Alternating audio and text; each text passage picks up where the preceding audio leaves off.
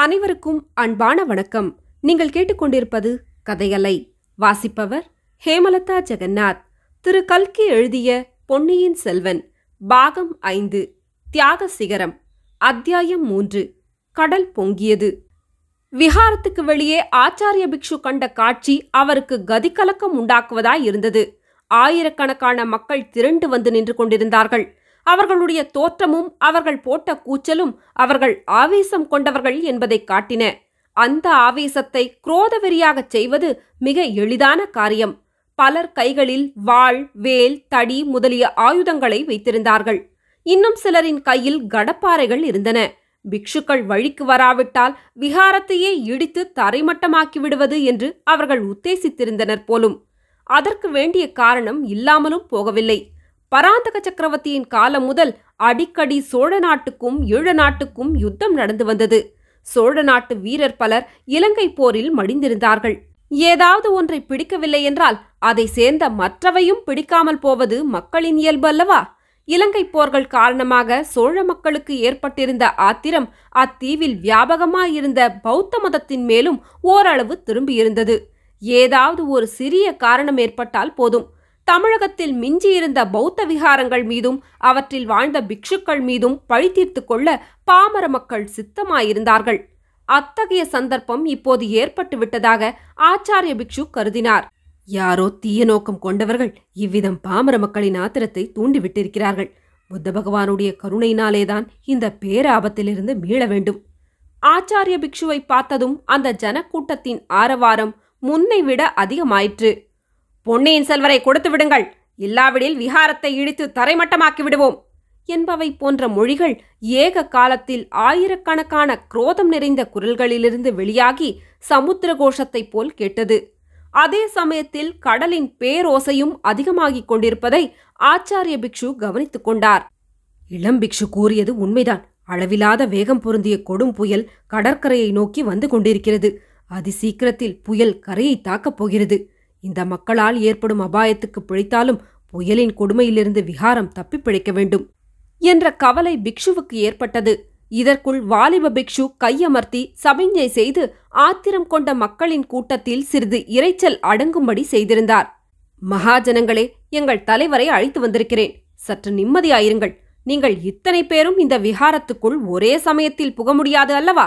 உங்களில் யாராவது ஒருவரையோ இரண்டு பேரையோ குறிப்பிடுங்கள். அவர்கள் விஹாரத்துக்குள் வந்து தேடி பார்க்கட்டும்.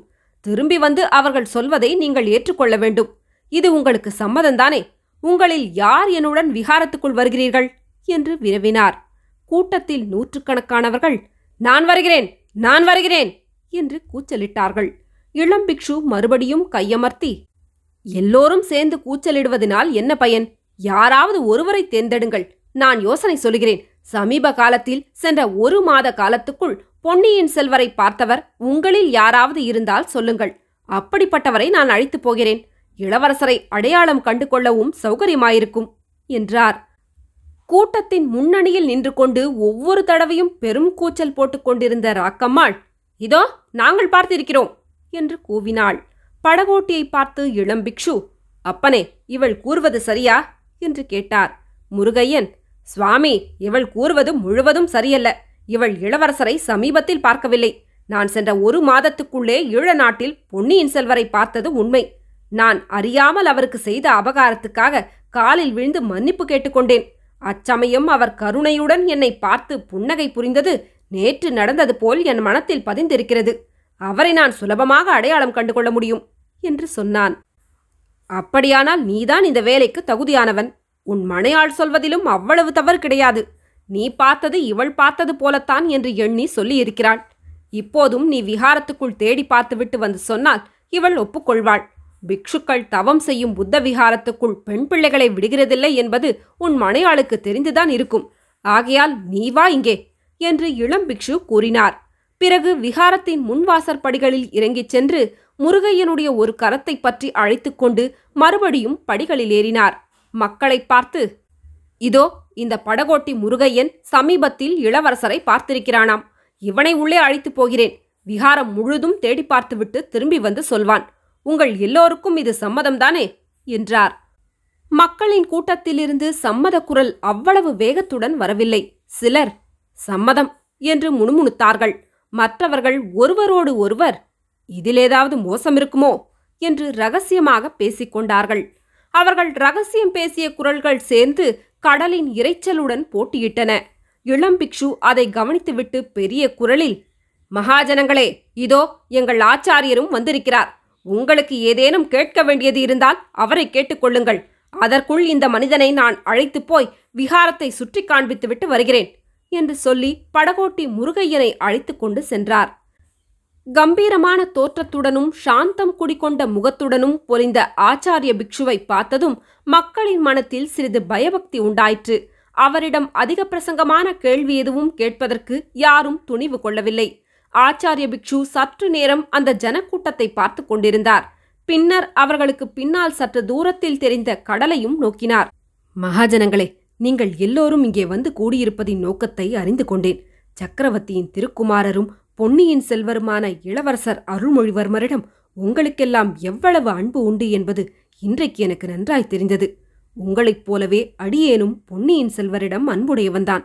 அருள்மொழிவர்மர் கடலில் மூழ்கிவிட்டார் என்ற செய்தி வந்த அன்று காலையில் நான் இதே இடத்தில் நின்று கண்ணீர் அருவி பெருக்கினேன். புத்த தர்மத்தில் பற்றுக்கொண்ட எவரும் அருள்மொழிவர்மரிடம் அன்பு கொள்ளாமல் இருக்க முடியாது. புத்த தர்மத்துக்கும் புத்த பிக்ஷுக்களுக்கும் அவர் அத்தகைய மகத்தான உபகாரங்களை செய்திருக்கிறார். புத்தர்களின் புண்ணிய கஷேத்திரமாகிய அனுராதபுரத்தில் புத்த மன்னர்களின் காலத்தில் இடிந்து தகர்ந்து பாழான விகாரங்களையும் ஸ்தூபங்களையும் திருப்பணி செய்து செப்பனிடுவதற்கு ஏற்பாடு செய்தவர். அப்படிப்பட்ட உத்தமரான இளவரசருக்கு எந்த வகையிலும் தீங்கு நேர நாங்கள் உடந்தையாக இருக்க முடியுமா? இளவரசருக்கு ஒன்றும் நேராமல் இருக்க வேண்டும். அவரை கடல் கொண்ட செய்தி பொய்யாய் இருக்க வேண்டும் என்று நாங்கள் பிரார்த்தனை செய்த வண்ணம் இருந்தோம். உங்களையெல்லாம் விட பொன்னியின் செல்வரிடம் நாங்கள் அன்புடையவர்களாய் இருப்பதற்கு காரணங்கள் உண்டு. இச்சமயத்தில் கூட்டத்தில் ஒருவன் குறுக்கிட்டு அதனாலேதான் எங்களுக்கு அச்சமாயிருக்கிறது. உங்களுடைய அன்பு அபரிமிதமாக போய் எங்கள் இளவரசரின் தலையை மொட்டையடித்து காவித் துணி கொடுத்து பிக்ஷுவாக்கி விடுவீர்களோ என்று பயப்படுகிறோம் என்றான். அவனை சுற்றி நின்றவர்கள் பலர் இதை கேட்டதும் கலீர் என்று கேலிச் சிரிப்பு சிரித்தார்கள். ஆச்சாரிய பிக்ஷுவுக்கு எப்படியோ அச்சமயம் ஒருவித ஆவேசம் ஏற்பட்டுவிட்டது. இந்த சந்தர்ப்பத்தில் மக்களின் சந்தேகத்தை தீர்த்து வைப்பதற்கு ஒரே ஒரு நிச்சயமான வழி மட்டும் உண்டு என்பதை அவர் உள்ளம் உணர்த்தியது. உடனே முன்பின் யோசிக்காமல் தன் உள்ளத்தில் தோன்றியதை பின்வரும் மொழிகளில் சபதமாக வெளியிட்டார். சக்கரவர்த்தியின் திருக்குமாரரும் பொன்னியின் செல்வருமான இளவரசர் அருள்மொழிவர்மரை புத்த சமயத்தை மேற்கொள்ளும்படி நான் கோர மாட்டேன் அவரே முன்வந்தாலும் ஏற்றுக்கொள்ள மாட்டேன். உலகையாள பிறந்தவரும் உங்கள் அன்பை கவர்ந்தவருமான கோமகனை தலையில் மொட்டையடித்து காவித்துணி அளிக்கும் கைங்கரியத்தை நான் ஒரு நாளும் செய்ய மாட்டேன். அதற்கு உடந்தையாகவும் இருக்க மாட்டேன். இவ்வாறு புத்த பகவானுடைய பத்ம சரணங்களின் மீது ஆணையாக சபதம் செய்கிறேன். புத்தம் கச்சாமி தர்மம் கச்சாமி சங்கம் கச்சாமி. இடிமுழக்கம் போன்ற கம்பீரத்துடன் உணர்ச்சி ததும்ப கூறிய இந்த மொழிகளைக் கேட்டதும் அங்கே கூடியிருந்த அத்தனை மக்களின் உள்ளங்களும் ஒரு பெரிய மாறுதலை அடைந்தன. பலர் கண்களில் கண்ணீர் ததும்பியது. சிறிது நேரம் நிசப்தம் நிலவியது. ஆச்சாரிய பிக்ஷு தொடர்ந்து கூறினார் சோழ நாட்டு மக்களின் கண்ணுக்கு கண்ணான இளவரசரை குறித்து நீங்கள் எல்லோரும் இவ்வளவு ஷத்தை கொண்டிருப்பது இயல்புதான். பொன்னியின் செல்வரை குறித்த கவலை இப்போது உங்களுக்கு தீர்ந்து போயிருக்கலாம். இனிமேல் உங்கள் குடும்பம் வீடு வாசலை பற்றி சிறிது கவலை கொள்ளுங்கள். மகாஜனங்களே இதுவரையில் நாம் இந்த பக்கத்திலேயே கண்டும் கேட்டுமிராத கொடும் புயல் நம்மை நெருங்கிக் கொண்டிருப்பதாக தோன்றுகிறது. அதோ உங்கள் பின்பக்கமாக திரும்பி பாருங்கள். ஜனங்கள் திரும்பி பார்த்தார்கள். பிக்ஷு கூறியபடியே அவர்களுடைய வாழ்க்கையில் என்றுமே காணாத அதிசயமான காட்சியை கண்டார்கள். அதிசயமான காட்சி மட்டும் அன்று பயங்கரமான காட்சியும்தான். கடலானது பொங்கி மேலுயர்ந்து வானத்தில் மேலே மேலே வந்து கொண்டிருந்த கரிய கொண்டல்களை தொட்டு கொண்டிருந்தது. அந்த கரிய நிற தண்ணீர் மலையானது நின்ற இடத்தில் நிற்கவில்லை. மேலே மேலே நகர்ந்து வந்து கொண்டிருந்தது. ஜனங்கள் நின்ற இடத்திலிருந்து பார்க்கும்போது அந்த மலையானது அவர்கள் இருக்கும் இடம் வரையில் வந்தால் அவர்கள் மட்டுமல்ல சூடாமணி விகாரமே மூழ்கிப் போவது திண்ணம் என்று தோன்றியது. இந்த காட்சியை பார்த்து மக்கள் பிரமித்து நின்றபோது ஆச்சாரிய பிக்ஷு மறுபடியும் அதோ நீங்கள் எல்லோரும் வசிக்கும் நாகைப்பட்டினத்தை பாருங்கள் என்று சொன்னார். நாகைப்பட்டினம் நகரம் சூடாமணி விகாரத்துக்கு சிறிது வடதிசையில் அமைந்திருந்தது. வெகு தூரத்துக்கு வெகு தூரம் பரவியிருந்தது. கடற்கரையை அடுத்து பண்டக சாலைகள் சுங்கம் வாங்கும் கட்டடங்கள் முதலியவை இருந்தன. அவற்றுக்கு அப்பால் ஜனங்கள் வசிக்கும் வீடுகள் ஆரம்பமாகி கிழக்கு மேற்கிலும் தெற்கு வடக்கிலும் சுமார் அரைக்காத தூரத்துக்கு மேலே பரவியிருந்தன. கடல் பொங்கி பண்டக சாலைகளும் சுங்கச்சாவடிகளும் இருந்த இடத்தையெல்லாம் தாண்டி கொண்டு வந்து பட்டினத்தின் தெருக்களிலும் புகுவதற்கு அச்சமயம் ஆரம்பித்திருந்தது. கடலில் இருந்த படகுகளும் நாவாய்களும் எங்கேயோ ஆகாசத்தில் அந்தரமாக தொங்குவது போல் தண்ணீர் மலைகளின் உச்சியில் காட்சியளித்து இப்படியும் அப்படியும் ஆடிக்கொண்டிருந்தன படகுகளின் பாய்மரங்கள் பேயாட்டமாடி சுக்குநூறாக போய்க் கொண்டிருந்தன. மகாஜனங்களே ஒரு காலத்தில் காவிரி பட்டினத்தை கடல் கொண்டது என்று கேள்விப்பட்டிருக்கிறோம். அம்மாதிரியான விபத்து நமது நாகைப்பட்டினத்துக்கு வராமல் புத்த பகவான் காப்பாற்றுவாராக. ஆனாலும் நீங்கள் உடனே திரும்பிச் சென்று உங்கள் குழந்தை குட்டிகளையும் உடைமைகளையும் கூடுமானவரை காப்பாற்றிக் கொள்ள முயலுங்கள் என்று ஆச்சாரிய பிக்ஷு தழதழத்த குரலில் கூவினார். இதை கேட்டதும் அந்த ஜனக்கூட்டமானது கடல் அலை போலவே விரைந்து நகரத்தை நோக்கி நகரலாயிற்று. முன்னணியில் நின்றவர்கள் ஓடத் தொடங்கினார்கள். பின்னால் நின்றவர்கள் அவர்களைத் தொடர்ந்து ஓடினார்கள். முதலில் கூட்டமாக நகர்ந்தார்கள் பிறகு நாலாபுரமும் சிதறி ஓடினார்கள். சில நிமிட நேரத்திற்குள் சற்று முன்னால் பெரும் ஜனத்திரள் நின்று கொண்டிருந்த இடம் வெறுமையாக காட்சியளித்தது. படகோட்டி முருகையனின் மனையாள் ராக்கம்மாள் மட்டும் நின்ற இடத்திலேயே நின்று என் புருஷன் என் புருஷன்! என்று கத்தினாள். தாயே உன் புருஷனுக்கு ஒன்றும் ஆபத்து நேராது. பத்திரமாக திரும்பி வந்து சேருவான். நீ உன்னை காப்பாற்றிக்கொள் என்றார் பிக்ஷு.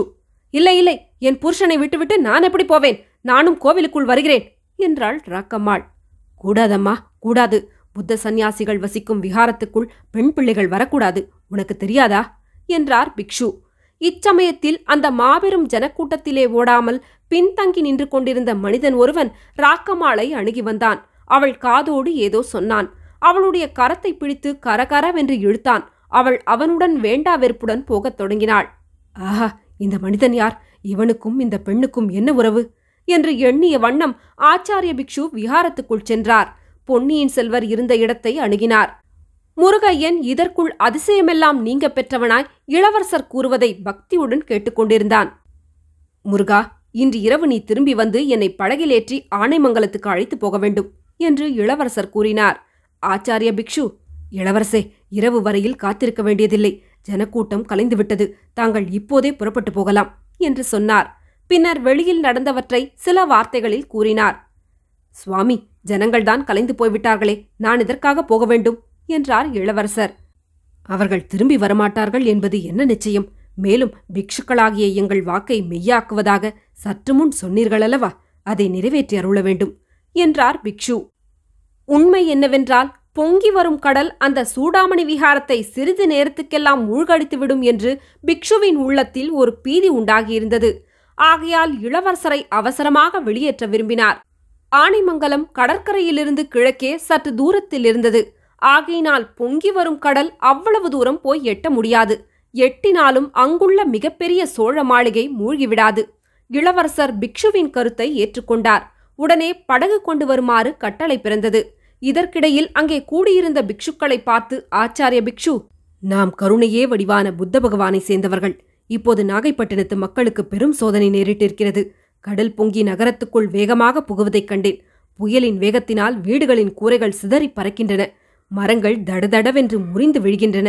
நாகைப்பட்டினத்திலும் அக்கம்பக்கத்திலும் வசிக்கும் மக்களில் வயோதிகர்களும் குழந்தைகளும் எத்தனையோ பேர் தப்பிக்கும் வகையறியாது தவித்துக் கொண்டிருப்பார்கள். நீங்கள் அனைவரும் நாலாபுரமும் சென்று உங்கள் கண்முன்னால் கஷ்டப்படுகிறவர்களுக்கு உங்களால் என்ற உதவிகளை செய்யுங்கள். குழந்தைகளையும் வயோதிகர்களையும் முதலில் கவனியுங்கள். சமுத்திரராஜனின் கோபத்திலிருந்து எத்தனை பேரை காப்பாற்றலாமோ காப்பாற்றுங்கள். நான் வயதானவன். இங்கேயே இருந்து மாலை நேரத்து பூஜையை கவனித்துக் கொள்கிறேன் என்றார். இதை கேட்டதும் பிக்ஷுக்கள் அங்கிருந்து அகன்று சென்றார்கள். கால்வாயில் படகு வந்து சேர்ந்தது. இளவரசர் ஆச்சாரிய பிக்ஷுவுக்கு வணக்கம் செலுத்தி விடை பெற்று அதில் ஏறிக்கொண்டார் முருகையனும் ஏறி படகு தள்ளத் தொடங்கினான். படகு கண்ணுக்கு மறையும் வரையில் பிக்ஷு அதையே பார்த்து கொண்டு நின்றிருந்தார். அவருடைய முகத்தை சுற்றி அபூர்வமான ஜோதி ஒன்று பிரகாசப்படுத்திக் கொண்டிருந்தது. தொடரும். கதைகளே உங்களுக்கு பிடிச்சிருந்ததுன்னா உங்கள் நண்பர்களோடும் உறவினர்களோடும் பகிர்ந்துக்கோங்க. நன்றி.